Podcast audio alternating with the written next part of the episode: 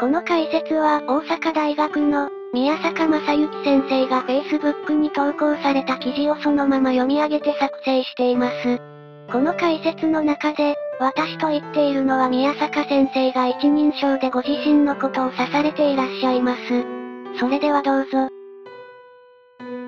反 RNA ワクチンの改良医の先生が、ワクチン接種後1週間はリンパ球の数がエイズ発症レベルまで下がる。だからワクチンを打つと免疫力が下がるんだみたいなことを書いておられます。でも、免疫学が専門、しかも免疫細胞の動態が専門である私から見ると、この推論は全く間違っています。いかにそのことを説明しましょう。まず、上記の先生はネイチャーに発表されたある論文のデータを引用しています。それに私が説明をつけたものを図として示します。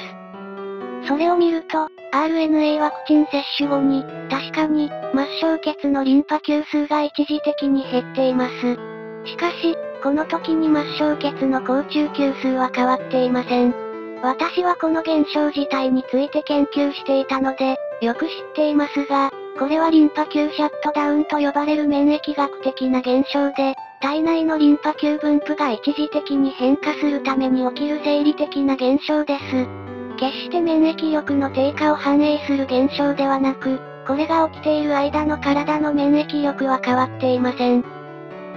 反ワクチン派はこの現象を見て、ワクチン接種により、エイズ患者と同様のリンパ球減少が1週間も続いていて、ワクチン接種のために免疫力が低下していると主張するのですが、それは全くの誤りです。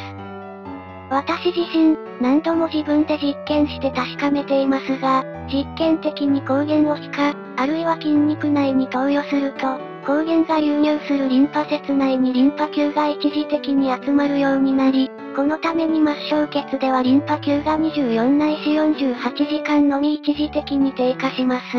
決して1週間も低下しているのではありません。これはシャットダウン現象と呼ばれる、生理的な体の反応で、刺激を受けたリンパ節にリンパ球を集めて効率的な免疫反応が起きやす。くす。る仕組みです。この間、全身のリンパ球数は変わらず、免疫力も低下していません。つまり、反ワクチン派の言い分は、免疫学的知識の欠如によるものであり、全く誤った解釈となっています。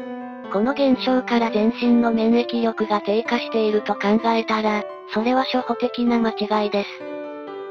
もともとは、この図は東大免疫准教授が引用していないことだ。RNA ワクチンは危ないと言っているようですが、そんなとんでもない解釈こそ本当に偉いことだです。自分の知らないことを知っているかのようにして間違って説明するのは学者として極めてまずいことです。昔の、武芸者は、生病法は大怪我のもといと言いました。すなわち、少しばかりの知識や技術は、それに頼ったり自負したりして、かえって大失敗をするという戒めです。